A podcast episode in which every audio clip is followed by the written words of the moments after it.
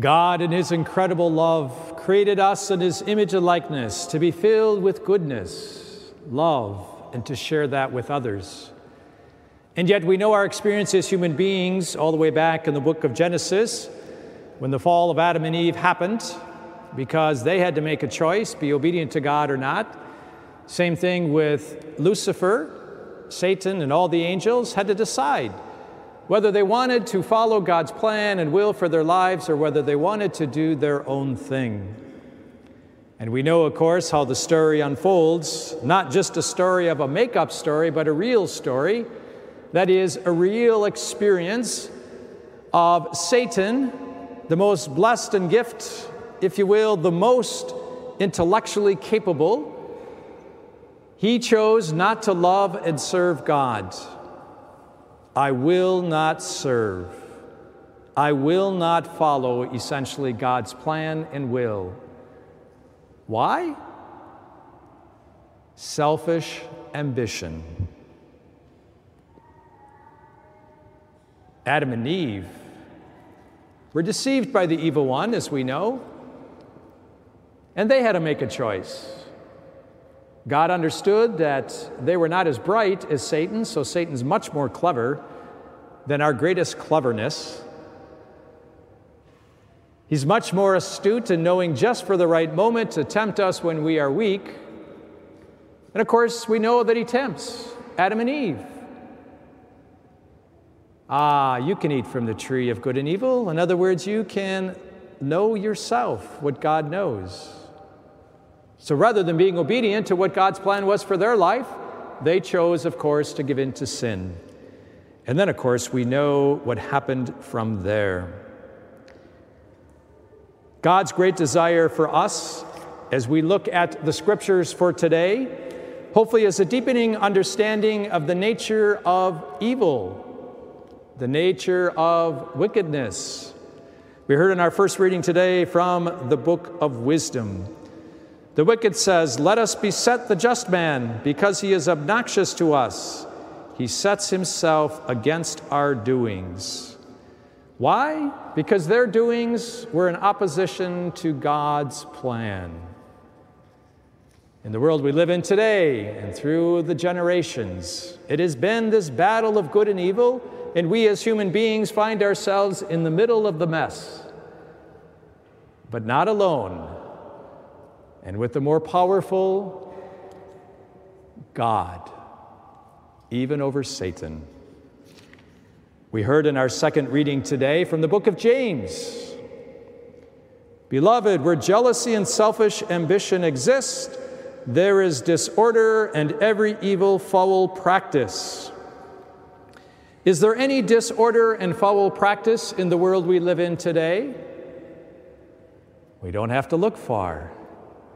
We see signs of it in so many levels in the world we live in today.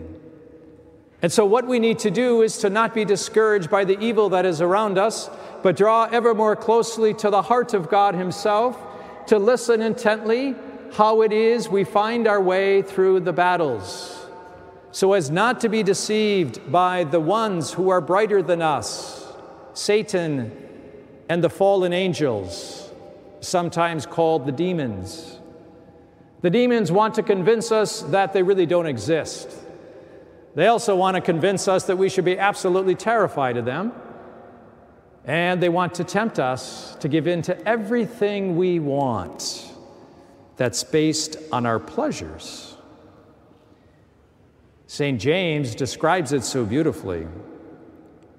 Where do wars and where do conflicts among you come from? Is it not your passions that make war within your members? Passions are our desires. Thanks be to God, we've been blessed with good desires, godly desires. That's why hopefully you're here today. You want to do the right thing. But we also know we have these broken desires, and it often goes to our lowest common denominators as human beings, and that's our passions, our desires and how easy it is to give in to some broken desire, whether it's of the flesh, of our ego, like selfish ambition, for example, or other ways that we are tempted not only by the demons, but also it can be, we can be deceived ourselves into thinking if we cooperate with the demons, we will have supernatural capacities that God doesn't want to give to us. That's where witchcraft and all these sorts of things come in. It's a miscued understanding and an accessing of things that are not properly ours as human beings. But what is properly ours is something even greater. We are made in the image and likeness of God. That's why Satan and the demons are so envious of us, because we have been so incredibly blessed. And God extends to us the beautiful gift of mercy because He realized we are easily deceived. So when we fall, when we sin, when we give into a disordered passion or desire, to not beat ourselves up, but rather to run to our loving Father and say, Father, forgive me. Go to confession so that we can be set free from the bondage of sin and be strengthened are resolved to let all of our passions be governed by reason. What's the reasonable thing to do? And in the world today, there's so much struggle even about making reasonable decisions, which we can know even from nature itself. And so we can see the disordered, the confusion.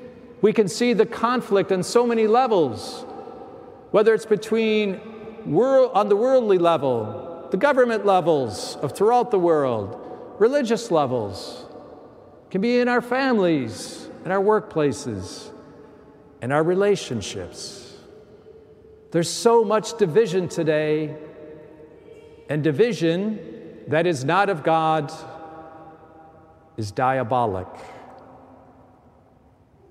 Diabolic, the word, comes to divide. Why are there so many wars? Why is there so much division? Why is there so much animosity and anger and all this expression floating around all over the place today in the world we live in? And now, with social media, can be spread so easily, so quickly, get people all stirred up on all kinds of things. It's hard to see what is true. But God knows what is true. God has revealed to us what is true about ourselves.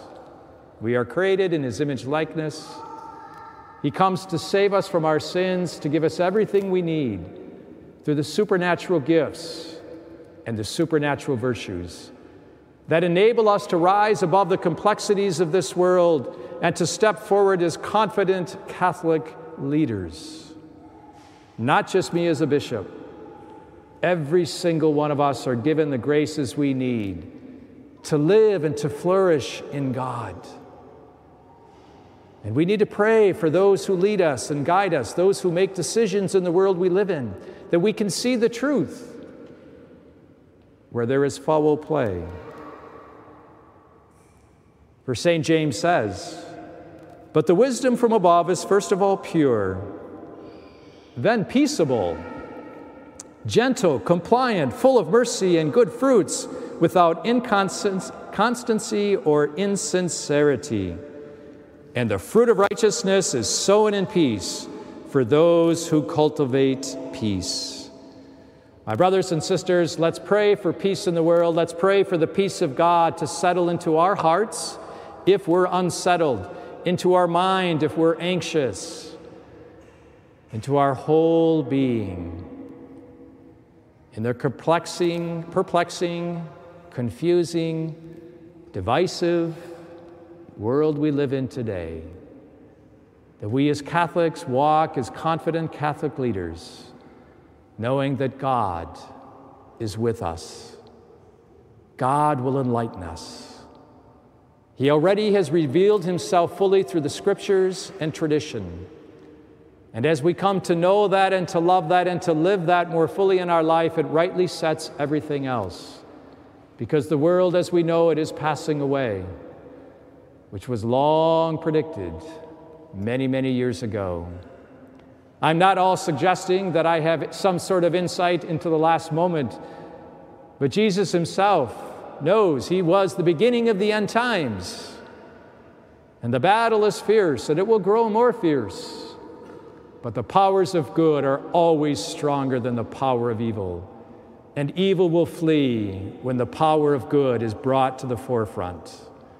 Let's pray for the courage to live in humility and charity, patiently suffering, but to be able to see the truth, to see where there's foul play, to see where there's ambition, and where there's all disorder, so that we can walk through, at times, what are the dark valleys, with the confidence of our great God. The victory is won. The battle continues. Let us never be discouraged.